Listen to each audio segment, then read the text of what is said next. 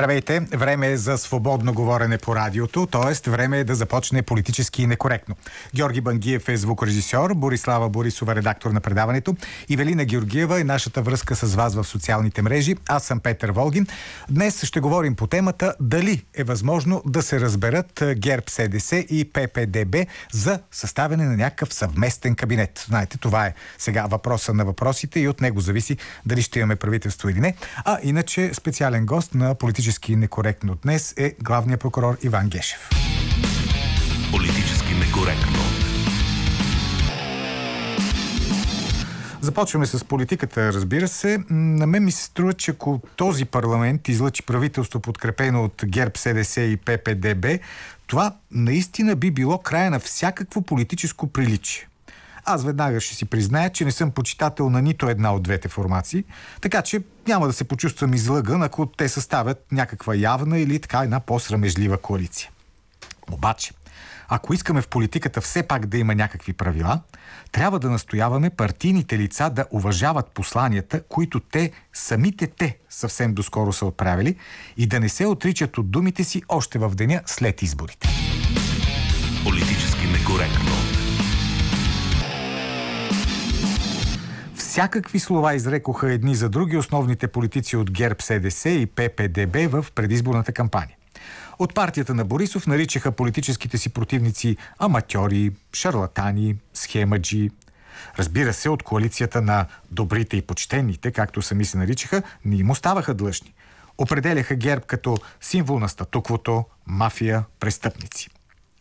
Факт е, че навсякъде по света политическите опоненти си отправят критики. Обаче, едно е да критикуваш, а съвсем друго изобщо да отричаш правото на съществуване на конкурента си в политическата надпревара. А ето тези добрите сили ППДБ точно това правеха. Определяха смисъла на собственото си съществуване в това да изринат ГЕРБ от политическото състезание, за да имала шанс България най-после да станела модерна държава. Политически некоректно. И разбира се, и едните и другите не пропуснаха да си отправят любимото дежурно обвинение в зависимост от Русия. ППДБ наричаха ГЕРБ руски агенти, защото построили за рекордно кратки срокове Балкански поток, докато в същото време недопустимо протакали интерконектора с Гърция. Обаче хората на Борисов нямаха никакво намерение да останат натикани в този опасен кълъп и на свой ред наричаха опонентите си руски агенти, защото въпреки непрекъснатите им уверения, изобщо не се били отказали от руския газ, а отново купували такъв, само че през посредници и на по-високи цени. Чрез това взаимно набеждаване в обслужване на руските интереси, двете формации искаха да покажат на обществото, или по-скоро на чуждите началници, колко едната е правоверно и 100% евроатлантическа и колко другата е прикрит изпълнител на волята на Кремъл. Политически некоректно. И как сега след всички тези изключително тежки обвинения ГЕРБ, СДС и ППДБ ще направят заедно правителство? Някои казват, че политиката била изкуство на компромиса и щяло да бъде естествено предизборното противопоставяне да бъде забравено след изборите. Само, че извинете, тук не говорим за естествено предизборно противопоставяне. Тук имаме изключително сериозни обвинения в извършване на престъпления и в обслужване на чужди интереси. Няма как да наричаш уморената си престъпник или агент на чужда държава и в следващия момент да почнеш да редиш кабинет с него. А, т.е. има как, както гласеше предизборния лозунг на ППДБ, обаче това наистина би било крайно неприлично от всяка една гледна точка. Политически некоректно. Струва ми се, че хората ще загубят и малкото останало уважение към политическите лица, ако първия и втория в този парламент направят общо правителство. И ще си обяснят подобно, противоречащо на всякаква логика действие или с традиционната за политиците безпринципност, или с активната намеса на нашите евроатлантически партньори. И без това в обществото отдавна е популярно схващането, че бъдещето на България се определя не от легитимно избраните институции, а от чужди посолства. И евентуален съвместен кабинет на ГЕРБ, СДС и ППДБ само би затвърдил това схващане. Политически некоректно. Има и нещо положително в създаването на подобно правителство. И то е, че българските избиратели веднъж завинаги ще се убедят как официозните партии отдавна са престанали да защитават интересите. Те защитават или себе си, и, или интересите на чужди държави. И така, по един съвсем естествен начин, много избиратели ще откажат да дават доверието си на партиите от мейнстрима и ще се ориентират към формации, които са автентично български и чието лидери не припкат час по час до амбасадите за получаване на инструкции. Политически некоректно. Ще се разберат ли първите две формации в Народното събрание за съставяне на общо правителство? За това ще говорим днес. Такъв е, такава е и нашата анкет в всичките социални мрежи. В Телеграм, в Инстаграм, в Твитър, в Фейсбук може да отговаряте с да или не на този въпрос. Политически некоректно. Гост в политически некоректно днес е главният прокурор Иван Гешев. Добре дошли. Добре завари и добър ден на вас и на вашите слушатели. Да започнем, господин Гешев, да направим един плавен преход между това, до което сега говорих и това, за което ще си говорим с вас, разбира се, съдебно-реформаторски въпроси. Така, да започнем с това. Достоверно ли е предположението, че именно вашето отстраняване от поста е основата, върху която ще се гради бъдещата коалиция между ГЕРБ СДС и ППДБ? Защото се появиха доста такива предположения. Сещам се във връзка с въпроса ви за една мисъл на Бърнард Шоу, който е много лауреат и носител на Оскар. Между другото, един от двамата света, който е едновременно носител на тези две награди. Той казва, че демокрацията е система, която ни гарантира, че няма живеем по-добре, отколкото заслужаваме. И в този аспект за мен е изключително тъжно, ако това е така, което вие казвате, много тъжно за българската държава, защото българските граждани и народа не заслужават да живеят по този начин. А, още повече, че хиляди българи са дали живота си за да живеят в тази държава. Това би показало и политическа немощ, което принципно не ме очудва, защото всички знаят, че ние имаме економическа, социална криза, безпредседентно след 89-та година се намираме и в конституционна криза, защото има определението за конституционна криза е когато над два органа не могат да функционират и с непопълнен състав. Само инспектората на Висшия съдебен съвет кара, мисля, че вече трети мандат. Висшия съдебен съвет е си стекал мандат, непопълнен Конституционния съд, над 80 органа са непопълнени. И в тази ситуация да искаш да дестабилизираш една от малкото стабилни институции, която е последната преграда пред престъпността като прокуратурата или да отстраниш управен човек, каквото определено е целта на някои а, закони, ще ги сложа проекто закони в кавички, означава, че нещо не е наред. Нещо седи за това, което не е интереса на хората и на България. А, надявам се да не е финансов ресурс. Защото, както виждате, колко струва да платиш на лобисти в Штатите, 350 хиляди а, долара, колко струва отстраняване на виж полицай. Задам си въпрос колко струва един лобистки закон и с удоволствие очаквам да се в Народното събрание да задам Ама теоретично ли, колко струва един такъв закон. че са давани пари, за да се извършват тези поправки сега в закона за съдебната власт, в НПК? Вие какво мислите? А, не знам, вие сте вътре в нещата. А, аз не мисля, надявам се така да не се е случило, но вижте какви а, така, каква информация предостави Софийска градска прокуратура. А, дори от медиите може да видите ни 350 хиляди долара, които Цветан Василев плаща на американски лобисти. Зад Цветан Василев седят а, кой? Малофеев, Руската банка ВТБ е била сътрудник КТБ, което е някаква ирония в крайна сметка. А, виждате, че 400 хиляди лева или евро струва отстраняване на виш полицай. Аз нямам друга логика, освен некомпетентност, но съм свикнал да, да се доверявам на, на по-логичните предположения не може обяснението да е само некомпетентно, защото тези проекто закони, те, те, те аз не мога да ги нареча закони. От тях а, м, искрено се забавляват студенти втори и трети курс. А, нивото на компетентност е изключително ниско. Само ще посоча, че Върховният касационен съд, аз би ме било срам да ми посочи на сегашния министр на правосъдието, че няма председател на наказателно отделение, както той е написал. Той дори не знае структурата на Върховния касационен съд, ще прави реформа. Защитниците на тези закони, не само от Министерството, но и политици. Аз не знам да има закони. Проекто закони. Един. Те казват, те казват Един. да, те казват това е много важно да се приеме, защото в момента главният прокурор не подлежи на достатъчен контрол, а не може да има длъжност, която да не е контролирана. Ще кажа, че образованата а, образованото невожество се оказва по-опасно от а, откровената неграмотност. Какво искам да кажа? това е едно клише, ето и вие цитирате нещо, което просто не отговаря на истината. Това е едно клише, хибридна атака, лъжа и така нататък. Няма първо как да се контролира а, магистрат. Закона контролира а, всички български граждани. И на следващото място този закон не е за контрол. Не е за отчетност. Ако някой го интересуваше отчетност, тези три години ще ще се изпълни конституционните задължения на Народното събрание да покани главния прокурор, както е длъжно Народно събрание, председател на ВКС и председател на Върховния административен съд да изслуша техните доклади. Е, им остава време, вижте колко малко, жи- малко е, нали живот говорят за парламент. отчетност. Те говорят за контрол, отчетност и така нататък. Първо не са закони, а един. Много смешно е как беше озаглавен в законодателната програма. А, повишаване на отговорността и отчетността на главния прокурор с цел борба с корупцията. Този закон има само една единствена цел. Ако може да се овладее прокуратурата и чрез нея да се преформатира политическата и економическата власт. Той представлява следното. А, конс... разпоредби, проекто разпоредби, които противоречат на Конституцията, спрямо главния прокурор и неговите пет заместника.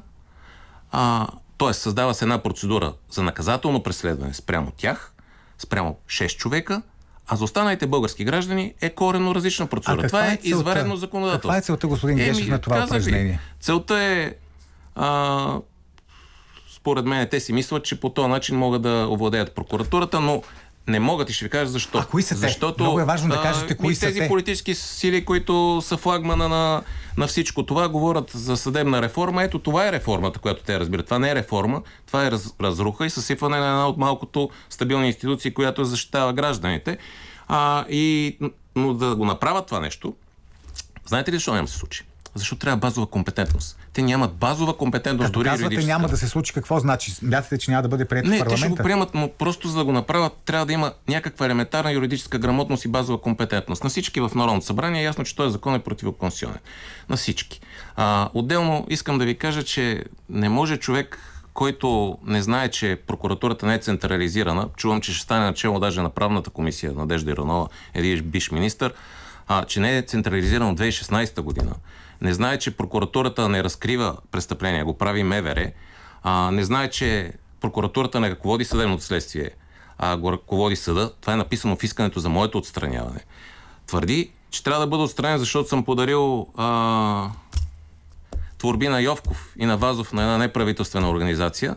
И когато го попитат, имате ли основания, какви са ви доказателства за страна на главния прокурор, той да каже нямам. И въпреки това да развие такава процедура, този човек и такива хора ще правят реформа. Ама каква реформа? То даже и да е реформа, това не е реформа да създадеш една процедура по отношение на 5 човека. Хайде да- Реформа е да решиш проблема с наркотиците по улиците. Чух, mm-hmm. ето как в насрещното на движение влиза другиран шофьор. Какво правят след като го повдигнахме този въпрос от две години? Какво се прави по този въпрос? А имаме законодателни предложения. Реформа е да, да се бориш с организираната престъпност, а не да закриеш специализираната прокуратура и да я върнеш до нива 2005 Е, това е година. защото е била бухалка. Това беше обяснението. На Ама вижте, те обясненията всеки си ги има. Моето обяснение е, че засегна сериозни интереси. 3 милиарда бяха запорирани, обезпечени от КПКОМПИ. Ето това е обяснението. Търсете парите навсякъде. Ето това е обяснението. А какво обясняват българските политици? Вярвайте ми, българския народ показва с това, че 70% от тях не гласуват. Нека да уточним сега стъпките. Предполагате, че ще бъде прият, ще бъдат Нищо не предполагам. поправки, така ли? Но А, да кажем, че единствено бъдат предполагам а, българските народни представители да четат Конституцията и решенията на Конституционния съд, защото искрено се съмнявам, че много от тях са ги чели от Е, тези, които предполагам, че ги четат все пак. Надяваме Но добре, се, приема двамата, се нали? след което какво? След което давате в Конституционен съд. Е, аз а, съм сигурен, че ако в този вид се приемат, че ще се обърна към Конституционен съд, а, процедурата, която ще се развие след това, те така си смятат една вълна от доноси и всякакви други неща, а, ще развият, а, се опитат да, преди да се произнесе Конституционен съд, да се развие някакво наказателно дело и така нататък спрямо мене. По същия начин, както без доказателства, пред цяла България, можеше да го види по БНТ, а, се разви процедура за първ път с искане за отстраняване на главен прокурор и единственият резултат е, че стана госпожа Йорданова смешна. А, някой може да си пусне да изгледа клипчета, беше много забавно. С надежда се, така и с очакване да се яви отново в Народното събрание да си поговориме А възможно на тема ли, право. възможно ли е да бъдете отстранен, докато се произнесе Конституционния не съд? знам какви разпоредби ще приемат. Но вижте, смешно е да се занимаваме с една личност а, за, при положение, че държавата се намира на това да е редже, ще използвам тази а, характерна българска дума. Това показва, че нещо седи а, как да кажа, нелегитимно за всичко това, при положение, че се намира в това състояние държавата.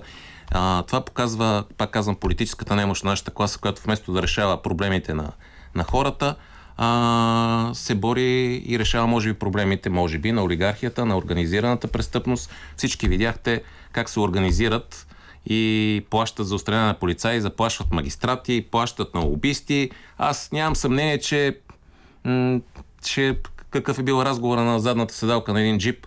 Чух, че да, че става въпрос за културен проект. Тогава става, мисля, че Христо Иванов на джипа на един олигарх беше на задната седалка.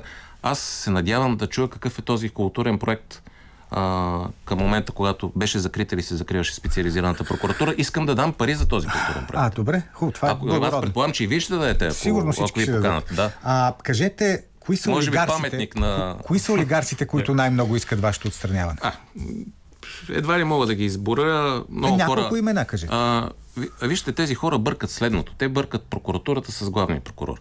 Прокуратурата ще продължи да функционира независимо кой е главният прокурор, просто защото са много променени а, така, законите и законодателната база в сравнение с 89-та година. Прокуратурата не е същата, хората са други. А, те си мислят, че още 90-та-91 година и свързват мене с асоциират с цялата прокуратура, нито ще си решат делата, нито ще им приключат а, проблемите с правосъдието, ако е глав... не съм главен прокурор, но в крайна сметка а, истината е, че зад а, тези атаки 350 хиляди долара соча. Имаше го в медиите господин Цветан Василев на американски лобисти. Приятел с Малфеев, приятел с Малинов, а, акционер в неговата банка е била руската ВТБ, която е с санкции от САЩ и от Европейския съюз. А, един куп други хора може да видите в съответните регистри в Съединените Американски щати всички обвиняеми подсъдими плащат на лобисти. Няма се очуда, както казах, да си направят и оперативка в Белград тези от Нексо, лицето, което вие журналистите сочите като Къро и Коли още не. Просто прокуратурата последните три години извърши неща, които никога не са вършени. Вие предполагали сте, че Васил Бошков ще седи и ще се крие в Дубай? Честно не. Но знаете ли какво някой- друго никой не питат? друг не е предполагал, Много нали? хора се питат, да, окей, би, биват удрени едни олигарси, достатъчно мощни доскоро, изглеждащи недосегаеми, обаче ги удрят точно тях, защото те нещо не са удобни, докато има други олигарси, които не смеят да закачат. Е, кои са тия тези а, олигарси, които не са удобни? С какво не са удобни? Ами нещо са сгафили и затова сега прокуратурата ами, ги удря. сгафането, ако мога да го преведа, означава, че си нарушил закона. Българската прокуратура действа, когато има достатъчно доказателства и данни за на извършени престъпления. Тук искам да обърна внимание, че данните за извършени престъпления се дават от МВР. Тоест МВР трябва да разкрие престъплението и тогава се задейства прокуратурата. И въпросът е, защо Министерство на вътрешните работи, което трябва да разкрие престъпления, службите за сигурност, след като има такива, с които вие твърдите, че може би оставаме с впечатление, че са извършили престъпления, защо не са дали данни на прокуратурата? НАП, ДАНС, МВР. Когато сме сигнализирани, сме предприели действия.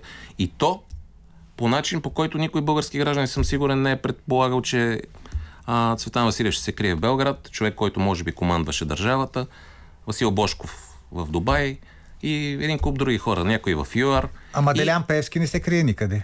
Еми, вижте, и вие не се криете никъде, и аз не се крия никъде, и много български граждани се крият никъде. Тоест има Какво ли, ми казвате има ли този начин? неприкасаеми, недосегаеми, има ли? Няма недосегаеми, ако въпросът ви е в наказателно правен аспект. Ако говорите за Пеевски, той е толкова точно недосегаем, колкото аз, вие или Прокопиев. Всеки български гражданин, за, колко, за който има данни в българската прокуратура, се прилага закона по еднакъв начин, докато аз съм главен прокурор, ще продължи по този начин. И тук въпросът е, защо, а, ако цитирате а, Пеевски, Прокопиев или някой друг, НАП, МВР, ДАНС казват, че проблем няма и нищо не са уведомили прокуратурата. Вие какво очаквате да А направи прокуратурата българската не може ли да се самосизира примерно по сигнали от медии? Ние, когато имало всичко, сме се самосизирали и сме проверяли.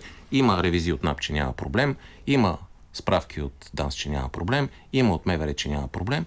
Значи, никоя правна система в Европа, сега изключвам някои диктаторски страни, не работи последния начин. Някой решава, че вие сте лош, господин Волгин, посочва ви с пръст, вас ви арестуват и евентуално Триченка ви разстрелва до стената, както е било след 17-та година. Нали, това не е демокрация, това не е върховенство на закона. Или ако цитирам госпожа Холмайер, която а, беше на, на посещение и няколко пъти се виждахме в Европейския парламент, не може в името на върховенство на закона да се нарушава върховенство на закона. Има правила. Тези правила трябва да се спазват спрямо всички. Проблема на България е точно това, че ние искаме правилата да въжат за другите. но не за нас. Тоест за хора като Делян Певски няма никакви сигнали и затова прокуратурата не може Всички да направи. сигнали, така ли? които, които е имало от службите, ако въобще е имало, а то не е имало, и въобще всички случаи, по които е имало някаква информация, са проверявани както спрямо него, така и всички български граждани, които цитирах и да прод- мога да продължа с конкретни имена. И с бивши министри, и с бивши министър-председатели, доскоро, които са били.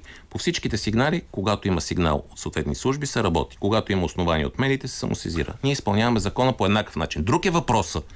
Защо Българското народно събрание не променя законите по начин, по който да бъде по-ефективно наказателното правораздаване, а законите от 68 година наказателния кодекс и не ги усъвременява. Според мен, нарочно. Преди мислех, че от некадърност. Това е нарочно, защото в един момент, как да кажа, проблема може да спре до тях. Да, да се а какво стана, какво стана господин Гешев с кюлчетата, Мата Хари, чекмеджетата? Стандартен въпрос. Благодаря ви за него, както е. Ни- никой не ви го е задавал, нали? Не, никой. Никой. За първ път ми се задава. Ето сега а, ще, ще се поизпотите с този въпрос. Много ми е Давайте. трудно да ви кажа, че има две разследвания. За първ път го казвам в ефира, може би. Извинявайте за шегата. А, и когато приключат в досъдебната фаза, има различни варианти за приключване А според българския закон. Това решава наблюдаващия прокурор и съответните разследващи органи. По единия случай, който вие маркирате кюлчета, а правилният термин е снимки на кюлчета, Добре. нали, да бъдем, които могат да бъдат кюлчета предмети, защото това е юридическият термин. А, така, във връзка с информация, която постоянно се изисква от Европейския парламент, ми е известно, че е на финала. На финала какво значи? Колко остава? Ще Месец, има произ... година? не, не мога да ви кажа в законния срок, който урежда закона. Просто се очакваха някакви писма и след това ще се произнесат съответните наблюдаващи прокурори в съответствие с изискването на закона. Има различни процесуални решения. Мата Хари? Мата Хари. Известна шпионка от а, Ясно, Първата да. световна война. А кой стои зад нея?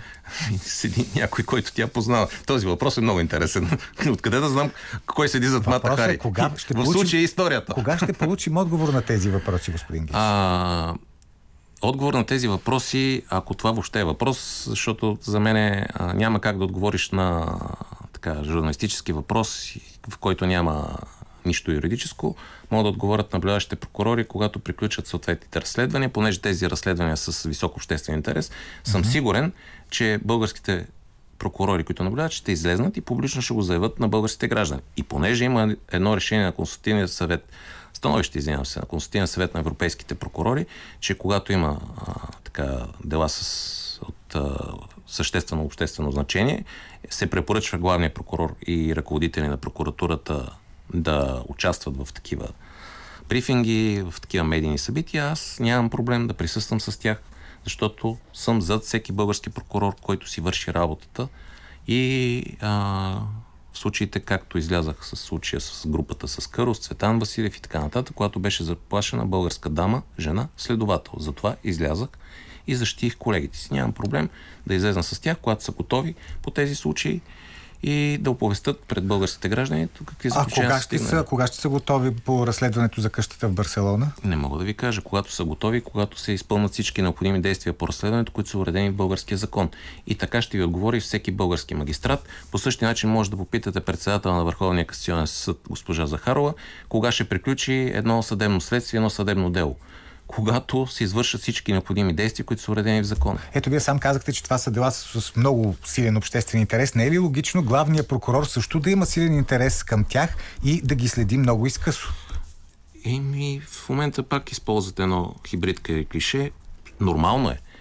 А, имаше, да наречем, един такъв одит на европейски прокурори, който извърши на българската прокуратура и препоръчаха да се промени закона по начин, че българският главен прокурор да може да контролира, да наблюдава такива разследвания. А, насоката на промяната от 2016 година на Конституцията и след това на закона за съдебната власт на министъра на правосъдието на Бойко Борисов Христо Иванов беше обратната да се децентрализира прокуратурата и тя не е централизирана вече, а е само единна, каквито са повечето прокур... прокуратури в Европа и българският главен прокурор не наблюдава, не контролира и може да получи информация по досъдебни производства, ако му разреши наблюдаващи прокурор. Аз нямам про- против господин а, Иванов и там други корифеи на правната мисъл а, предлагат вече конституционна реформа с очевидното разбиране, че този закон няма да им свърши работа. Те просто искат да преформатират цялата съдебна власт и официално, уж не месеки се в съдебната власт, да контролират и да може би да преформатират политическия живот и така си мислят в главите си. А, нямам против, ако внесат предложение, главният прокурор да наблюдава, да е централизирана прокуратурата, да контролира, да се интересува и да има такива правомощи. Към момента не е така. А сега Аз главният- спазвам закона такъв какъвто е. Главният прокурор, сега той вие ще поискате имунитета на Радостин Василев.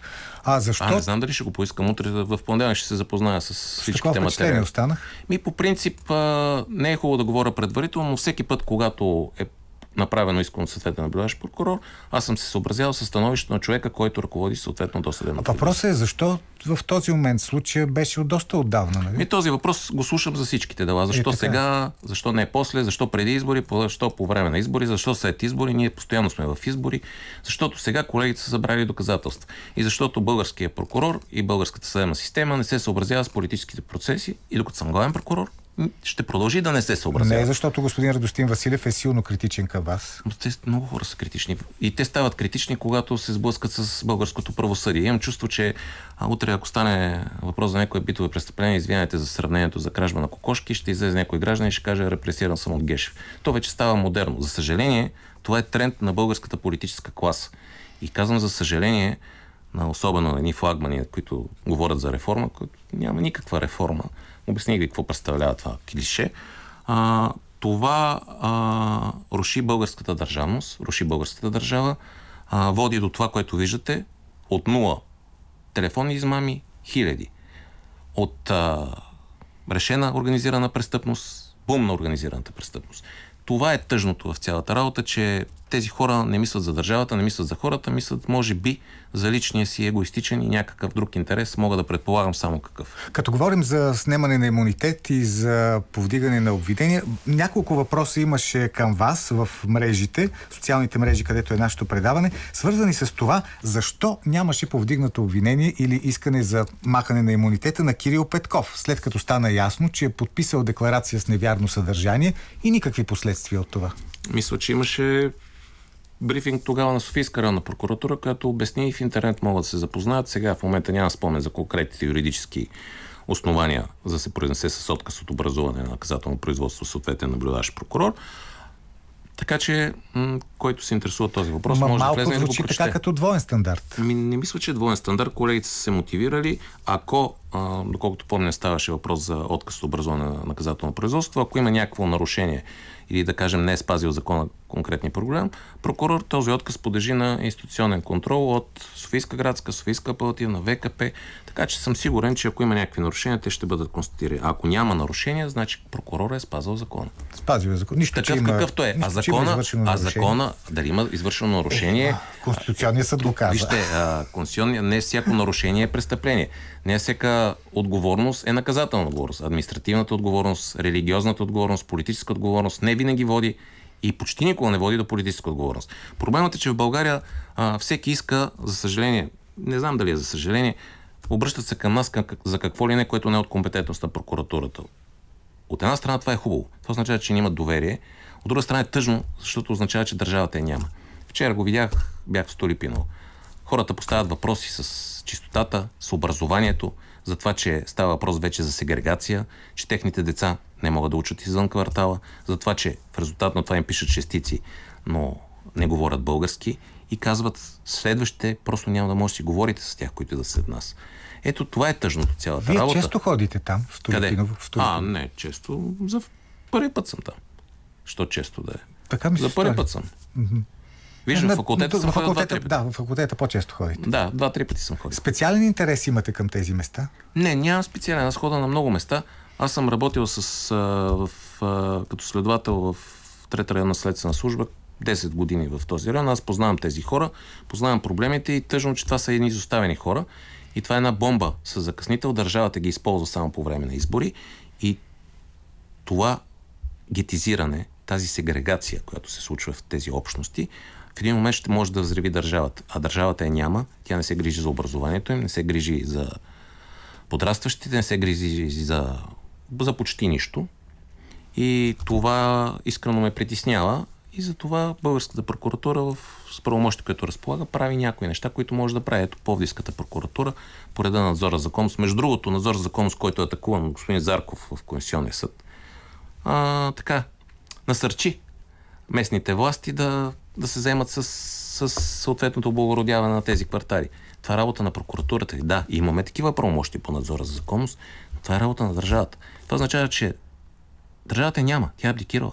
Институции се разпадат и около нас се разруха. И сега искат да разрешат една от малкото институции, която е стабилна и прави нещо. Няколко пъти казахте, господин Гешев, че тези промени, наричани съдебна реформа, имат за цел едва ли не да преформатират политическата ситуация. Може ли кажа, малко подозирам го. По-конкретен, какво точно имате предвид? Е, подозирам го. Тези хора живеят в началото на 90-те години. Мисля, че прокуратурата е същата като в 90-те години и правомощите на главния прокурор са като 90-те години. Си мисля, че по някакъв начин могат да влияят на политическите процеси. Вярвайте ми, това е невъзможно.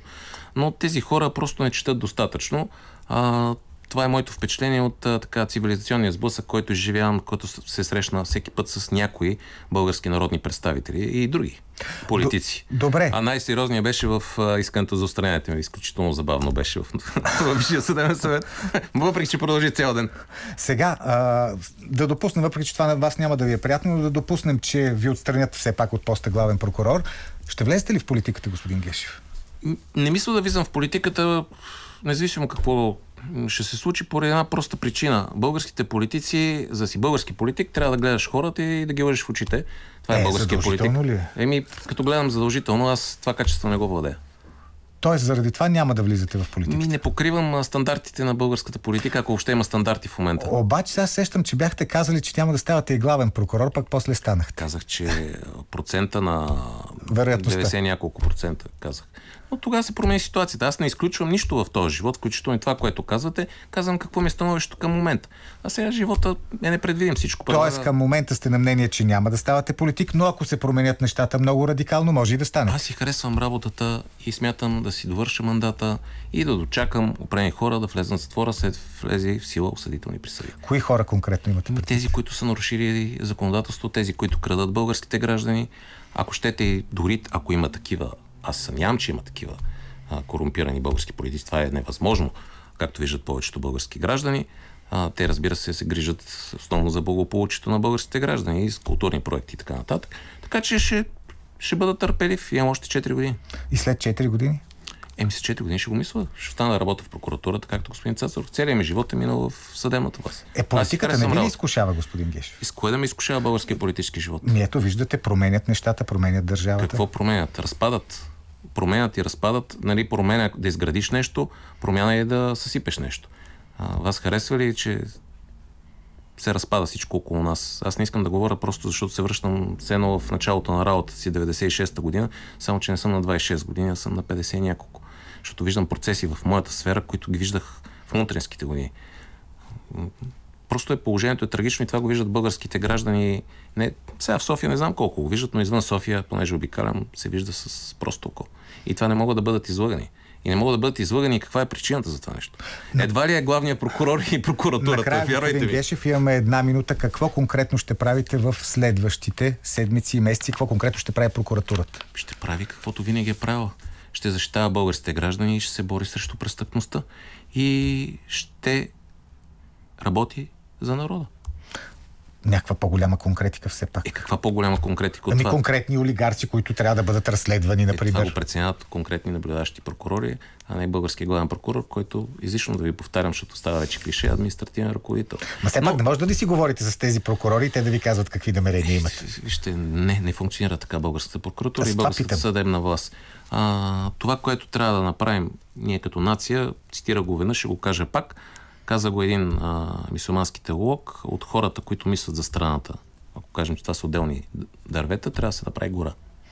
А това понякога става и с... Не понякога, винаги става със средства на политиката, значи ако искате промени, трябва да станете политик. Ми не е задължително. Ако всеки си върши работата и е достатъчно компетентен да си я върши, мисля, че също може да бъде постигнат този резултат. Но имам искрено съмнение за, как да кажа, и притеснение на база на това, което виждам около себе си. Благодаря ви за това гостуване, главният прокурор Иван Гешев.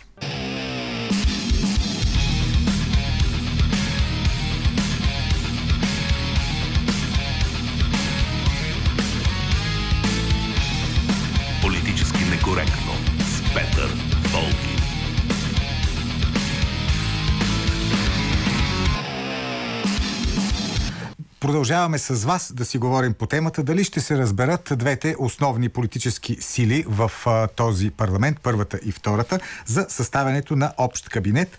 Чакайте сега да ви прочита малко мнение, най-напред от а, Телеграм. Антуан Петров, дано не се разберат, че войната чука на вратата. Както казва полковник Николай Марков, а, колкото и всичко скъпо да е, само да не влизаме в войната. Речеп Картал ще се разберат за да спасяват в кавички България за последен път. Георги Миланов няма да се разберат, защото ще понесат негативи на местния вод. Валентин, дано не се разберат, служебното правителство в много по-голяма степен защитава националните интереси от всякакви гербаджийски и ППДБ американски марионетки. Румен, дано не се разберат, така ще е по-добре за България в предвид ситуацията като цяло. Мирослав Лилков ще се разберат, нали трябва пари да се освояват, да се потулват незаконните строителства и сигурно още много други стимулиращи действия. По-нататък още мнение. Политически некоректно. Дали ще се разберат двете основни формации в парламента, първата и втората съставяне на правителство? Ето малко отговори от Фейсбук. Людмила Стоянова. Правителство ще има, макар и за кратко, ще се договорят, защото разбират, че търпението на народа е изчерпано. Трябва да успокоят електората и всички, с изключение на възраждане, подкрепят Запада срещу Русия са и приемат евроатлантическите ценности. Ако се стигне до референдум, картината и лицата в парламента може да се променят, така че ще загърбят лидерското си его и ще се прегърнат в името на собственото си оцеляване. Тодор Тодоров, играта между ГЕРБ СДС и ППДБ вече не е цирк, а руска рулетка с американски револвер. Калин Константинов, възможно е да се постигне зад колисно споразумение, което да бъде представено като консенсус по някои въпроси. ПП беше създадена на две основи, партия на Радев и антигерб. Вече показаха, че с президента нямат нищо общо, от което загубиха немалко леви гласове. Ако открито подкрепят герб, губят и последната основа, на която се крепят, което ще доведе до тоталното им рухване а, Борислав Найденов. Разбира се, че ще се сглобят. На никого от тях легитимността не идва от избирателите. Следва още по-бърз подем на Възраждане, както и на ДПС. Милка Василева пък пише, аз мисля, че най-сигурно да има правителство е с третия мандат. Сега сте вие. Добър ден. Ало? Да, слушам ви. Добър ден, господин Волган. Ако тези политици милеят за България, те трябва да се обединят. Виждате какво е ситуацията в сегашния парламент. А, така че ДПС, БСП, всички политически партии, ако милеят за България, България в економическа и политическа криза, те трябва да се обединят и пример като за това... А, ама кой с кого да се обедини е въпрос? Ами въпросът е да има, както на времето беше направено правителството на Димитър Попов, по същия начин. И аз давам, винаги съм го давал като пример, ето вземете в Кърджили как на едно място, и винаги съм се радвал да видя на едно място мюфтията, кмета, свещеника. Това трябва да го направят и нашите политици, ако милеят за България. Всичко добро. Всичко добро и на вас. Добър ден. Добър ден. Заповядайте. Господин Волгин. Да. Ставам, така да кажа, че се вярвам, че си има правителство, защото ПП налага стила, който трябва да бъде управление. И Бойко започва да слушка. Виждаш, Мислите, че Бойко ще слушка... Това съгласява, това съгласява. Така че от тук на там Бойко почва да слушка. Дали червеният телефон се обадил, Бойко слушка и какво ти казва ТП, не знам. До тук за правителството. Аз ми направи днес едно впечатление, имам възможност да чета с Русийния вестник. Кой той? Иляна Йотова. Има места централните ТВ новини да започнат с разказ за доброто, не с консултации за правителство. Хубаво, господин Йотова. Вие можете за вас да го направите поне в обществените телевизии. Нещо и- слабо се чуваме, да ви и- кажа. и- то една е обществена телевизия. Добре. С, може, моля ви, опитайте се, опитайте се пак да се обадите, защото връзката действително не е добра и съм сигурен, че и слушателите не чуват добре. Добър ден. Заповядайте. Ало, здравейте, господин. Здравейте. Христов от София обажда. Да, господин Христов. Ами сега две години мантрата корупция, Гешев, Борисов вече се изчерпа. И промяната също се изчерпа, защото единствено държавник, който е в България, се казва Бойко Борисов. Сега може да има обвинение, но те се знаете кой ги прави. Олигаршията и така нататък. Бойко Борисов е човек, който загребва партията, за да може да се направи нещо в държавата. Ние това искаме. Аз съм от хората, от народа. И нищо съм от ГЕРБ, това ще го от цяла България. Но имате предвид, че само той може да извади държавата от тази криза, в която се. Ама с кого? Трябва с някой да си партнира. С кого да направи Еми, кабинет? като той иска с е, ПП и ББ, те се, все пак нещо правят, което не искат нищо. Те не знам ли те и какво искат. Ама те викат никога с ГЕРБ. Ами те могат да си викат, обаче държавата отива на кино. Какво е направено? Никола Сон, Никола Сон, ние така може да си караме още 5 години. Сега, докъде ще стигнем? А вярвате ли, че... Да ни изпревари Румъния, да ни изпревари Шарватска, всички това е сега. И сега слушаме да Възраждане, Костин Костадинов, който въобще па не иска никъде да ходи. Той се ми върне в съвет. Няма да стане това. Вярвате ли, че могат да направят съвместно правителство ГЕРБ с ПП? Вярвам, разбира се, чак. Ама с първи... Те, тогава, е, те двете партии, не направят такова нещо, кой ще го направи? Ама с първия или втория да мандат? Това е задължително. С първия или с втория мандат? Еми с първия разбира се, как с втория. Как може първия да го отричам, а втория да го приемам? Еми Как май така? така е. За това се говори ос- основно, че те сега... Да, аз съм съгласен, аз съм от ГЕРБ и съм съгласен и с втория да го направим. С експертно правителство. От вас толкова министри, от нас толкова не върви държавата напред. Това не интересува целият народ. Не мене. Мене не ясно. интересува. ГЕРБ, ГЕРБ аз съм приемал, защото са много разумни като политика. Бойко напри колко крачи назад, не знам. Обаче никой не прави никаква крачка назад. Е, какво искаме ние българите? Да си даваме по 100 милиона за всеки избор пет пъти и да събираме капачки за децата ли? Еми ще, ще видим. Ще видим, да... интересно е, да. Бойко е направил толкова много, че няма какво да говорим повече. Интересно е да видим дали ще се сбъдне вашата прогноза. Добър ден. Заповядайте. ден. Да, слушам ви. Мариан Димитров съм Да, господин Димитров. А, господин Волгин, аз мисля, че до местните избори правителство няма да има. И а, мисля го така, защото а, економическата база а, на, на всички партии идва от местната власт. Там са обществените поръчки, оттам а, олигархията, която финансира тези партии, набира средства. А, такива партии като промяната, които имат а, слаби местни организации, а, те нямат интерес а, да, да губят а, шансове за местната власт и няма да рискуват а, своето бъдеще. Така че а, не знам президента колко бързо ще раздава мандатите и кога ще бъдат а, следващите избори, дали а, някъде малко преди местните избори.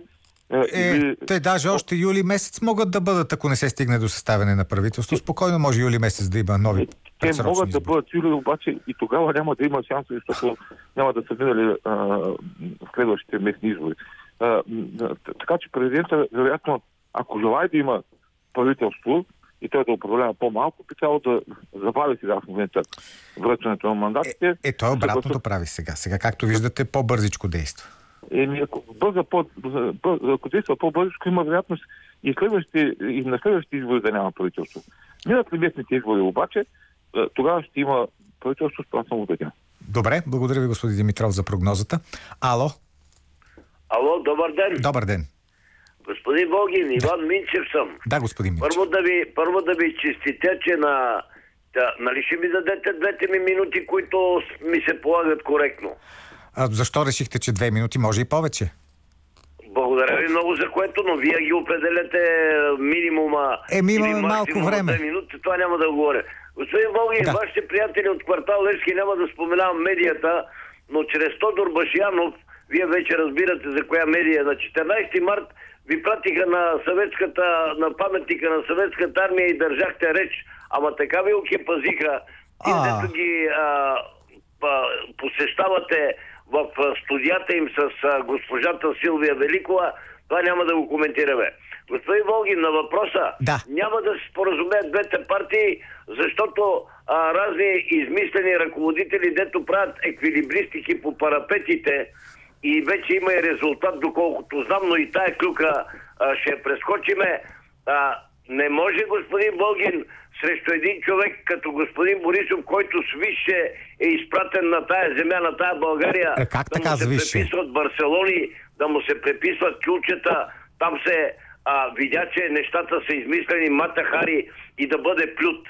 Господин Болгин, ние в тази държава, българите, да се плюеме един друг и да си а, подливаме вода, друго не можеме. Съгласен съм, че не е хубаво, от нас да. държава дълго време, но а, не правете така, че нещата да ги изкривяваме медийно. Ето, ако не, нямаше двоен стандарт, вие трябваше на господин Гешев, за който съм за аз го подкрепям този човек, защото виждате колко често и почтенно дойде да говори с вас. А, вие трябваше да му зададете и въпроса, пак казвам, за да няма двоен стандарт. Да. А, защо не продължи разследването срещу висши офицери, които гаджетата си, които сега са им а, жени, ги водиха на две-три места и грабиха държавата? А, Е, сега това защо- пак са някакви клюки, дето казвате. Висши офицери, па а, гаджета, клюки, па не знам клюки, какво. Това се доказа. Е, Затова доказа. Иван Гешев стана трън в очите на, на много хора. И господин Болгин, последно, Последно. няма повече да ви отнемаме ефирно време. Благодаря ви. Докато в България, под формата на БСП, това няма да ви допадне, знам. А, Под формата на няма проблем. АБВ, а, под формата на 22 мига от пролета, там знаете организациите, под формата на ДБ, а, България, докато тежко е болна от комунизъм, ние няма на никъде да тръгнем. Повярвайте ми, приятен ден, господин Приятен ден и и на вас всичко най-добро.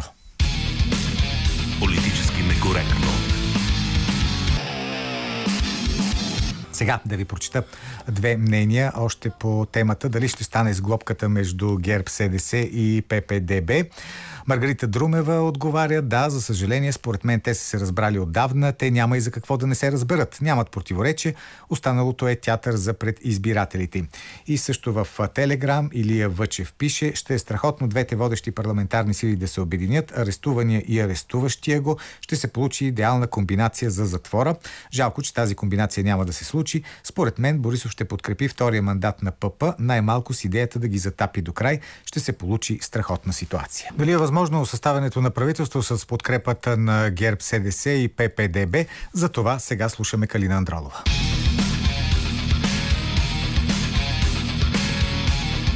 По ръба.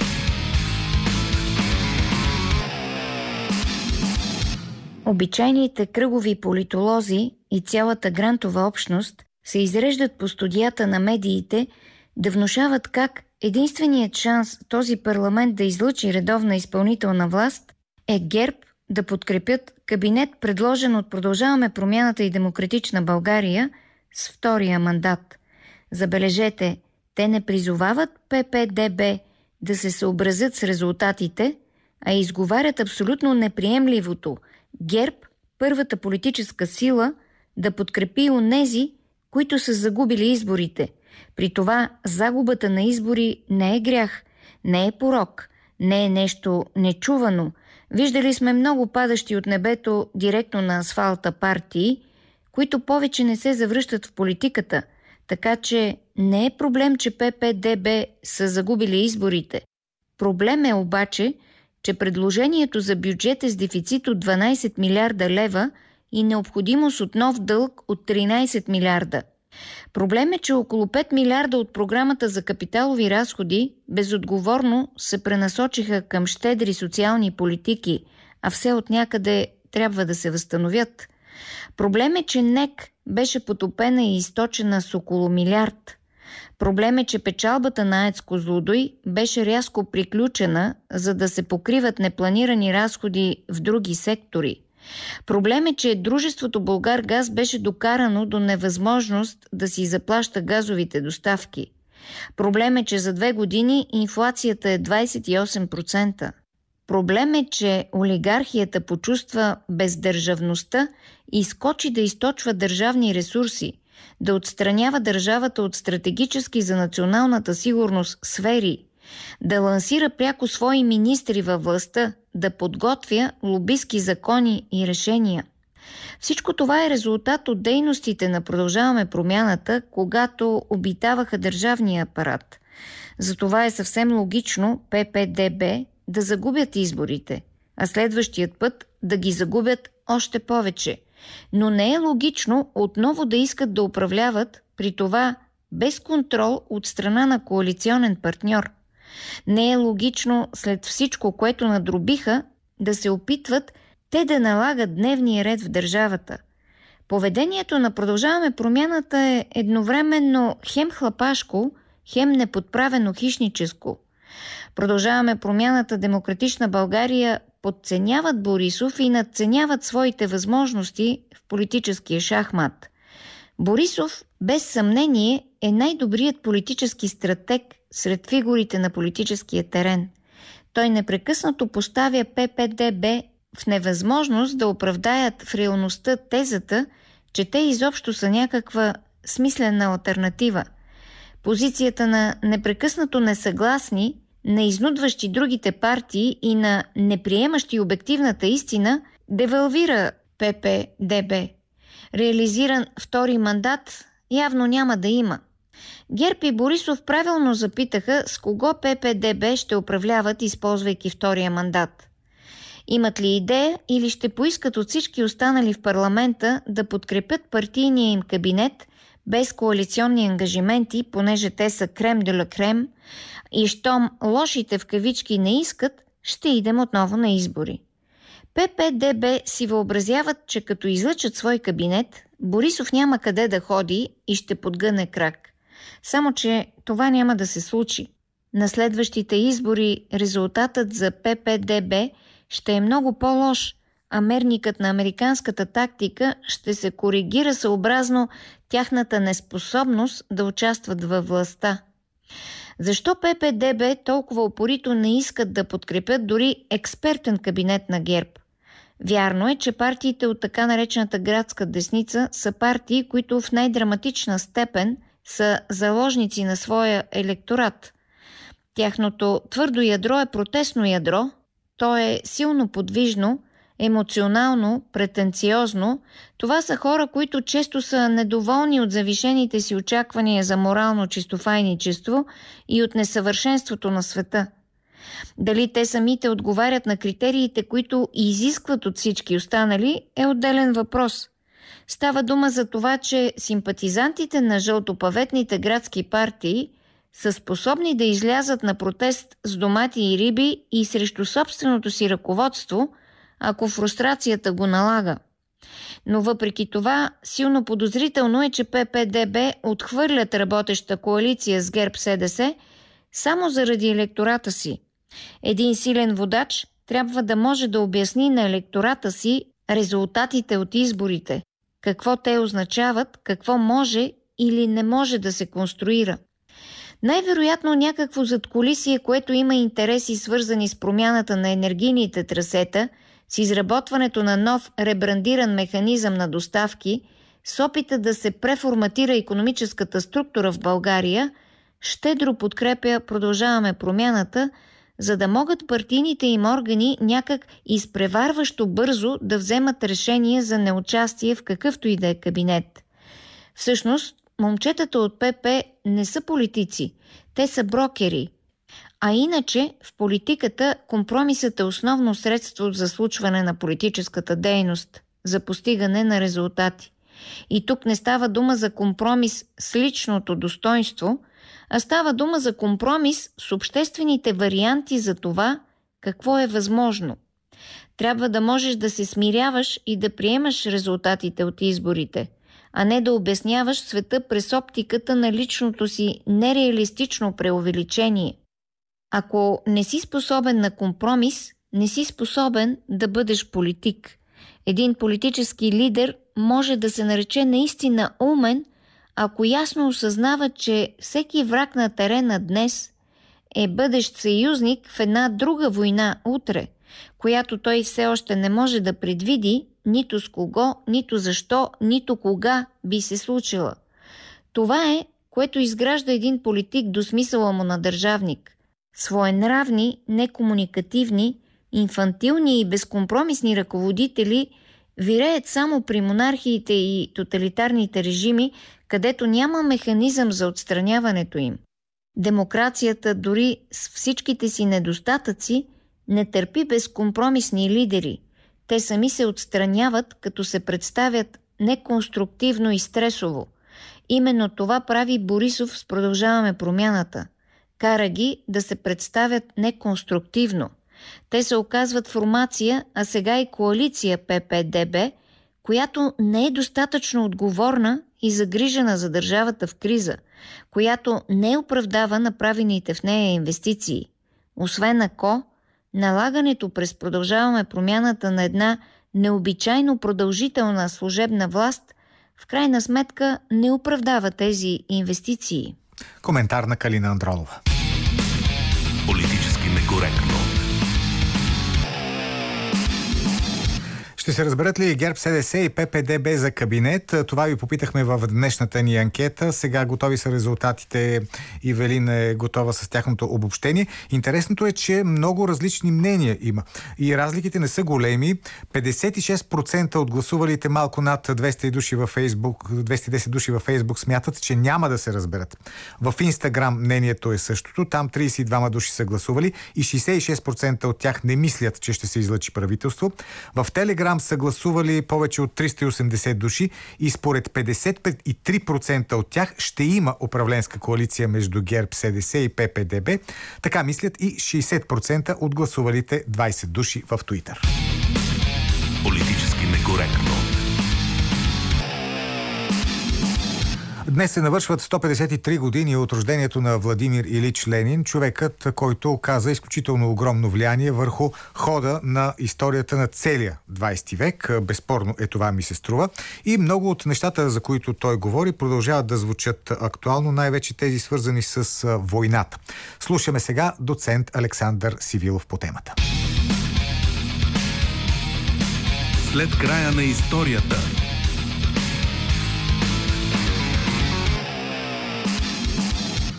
На този ден през 1870 година в град Симбирск на Руската империя е роден Владимир Илич Улянов, по-известен като Ленин. 47 години по-късно той ще промени напълно хода на световната история, като става водач на болшевишката революция в Русия и ръководител на новосъздадената първа социалистическа държава. Днес повечето хора знаят много малко за него. Основните гледни точки се люшкат между две твърдения – той е създател и идеолог на СССР и съответно една от най-великите и значими личности в историята. Или коренно противоположната теза, че създава мракобесническия кървав съветски тоталитарен режим и собственоръчно избива хиляди хора. И двете версии не са верни, защото той е обикновен човек като всички нас. Но има невероятно аналитичен ум и страхотен политически нюх, които го превръщат в тази световна личност. Тъжно е, че днес идеите, които той създава, са обрасли с клишета, а в някои отношения те се оказват много адекватни за днешната ситуация, най-вече когато говорим за войната. Владимир Олянов расте в заможно семейство, на съдбата не го превръща в класически руски аристократ, защото брат му Александър се включва в борбата срещу царя. Арестът и смъртната присъда, която получава, преобръщат живота и гледната точка на Владимир. Независимо, че става адвокат, той се заема с защитата на интересите на бедните и работниците, а скоро се включва и в радикалната руска социал-демократическа партия. През 1903 година вече е водач на една от фракциите, които се създават вътре в партията. Негова е идеята за налагането на социализма с революция и организирането на една централизирана ударна група на професионални революционери. Това е основата на болшевиките. Първата руска революция от 1905-1906 година доказва възможността за прилагането на неговите възгледи, но царската власт е все още много силна. За да се справи с последствията от революцията, цар Николай II назначава за премиер Пьотър Столипин, който унищожава остатъците от радикалните организации в страната. За пореден път хората, които искат промяна на положението в Русия, се оказват в емиграция – Руските социал-демократи са част от голямата лява международна организация на социалистите, известна като Втори интернационал. Основната идея, която я създава, е за общите интереси на работниците по света и факта, че те са различни от тези на богатите. Това разбиране кара социалистическите партии да се обединят в организация, която да се бори за създаване на социалистическо общество. Началото на Първата световна война разрушава единството на световната левица. Партиите, които официално отричат национализма, изведнъж подкрепят своите национални правителства в отпускането на заеми за оръжия, с които да започне световния конфликт. Социалистите във Франция и Германия застават едни срещу други. В този момент Ленин се оказва лице на радикалната левица в Европа и света. Истинските интернационалисти от европейските социалистически партии отказват да приемат началото на войната – между 5 и 8 септември 1915 година в селцето Цимервалд в Швейцария се състои първата международна социалистическа конференция. Там Ленин поставя началото на новото ляво мислене в света. Формираната група се обявява срещу войната, защото я смята за империалистическа. Той декларира, че световният конфликт е започнал за преразпределяне на колониалните владения, като е подбуждан основно от сблъсъка на интересите на Кайзерова Германия и Британската империя. Според неговата идея в този момент правителствата и богатите капиталисти се борят за да умножат своите пари и територии, а бедните хора, заслепени от национализма, умират по бойните полета. Заради това Ленин призовава работниците да не участват във войната. Левите в Цимервалд се обединяват около идеята за мир и незабавен край на конфликта. От друга страна, те обясняват, че резултата от бойните действия ще доведе до много тежко обедняване и разрушение и ще предизвика дълбока социална криза. Заради това смятат, че недоволството може да предизвика избухване на революции и предричат в този случай превръщането на Първата световна война в гражданска война, която ще бушува в Европа. Тези идеи залягат дълбоко в основата на всичко, което правят радикално левите през следващите години. Болшевиките се придържат тясно към идеята за съпротива срещу войната, пропагандират срещу нея и се опитват да предизвикат излизането на Русия от нея. Те са най-последователната партия в противопоставянето на световния конфликт. След като избухва февруарската революция през 1917 година, точно идеята за край на руското участие в безмисленото кръвопролитие превръща болшевиките от незначителна политическа групичка в една от най-влиятелните партии. Не е случайно, че първият декрет на новата съветска власт е декрета за мира – въпреки че е преди всичко пропаганден ход насочен към предизвикване на световна революция, в него са залегнали концепцията за незабавно прекратяване на бойните действия, без контрибуции и репарации, правото на самоопределение на народите и дори отричане на войната като средство на външната политика.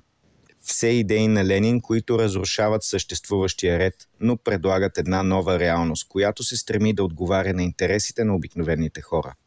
Днес, повече от 150 години по-късно, ние сме в същото положение. Света е в началото на един глобален конфликт, който за сега не се разгръща по сценария на касапниците от първата половина на 20 век. Независимо от това, всички виждаме, че войната, която ни заобикаля, съсипва живота на обикновени хора, независимо дали са украинци, руснаци, българи, поляци, македонци, американци или африканци. Богатите стават все по-богати, а останалите плащат цената на тяхната алчност за власт и пари. Понякога историческите примери могат да ни покажат някоя вярна идея, макар и тя да се нуждае от преосмислене, за да може да се приложи в днешната реалност. Александър Сивилов. Политически некоректно. Завършва днешното политически некоректно. Утре отново в 12.20 с Силвия, а след нас започва Цвети Радева и имат ли песните спиране. С вас се разделят Георги Бангиев, Борислава Борисова и Велина Георгиева. Аз съм Петър Волгин.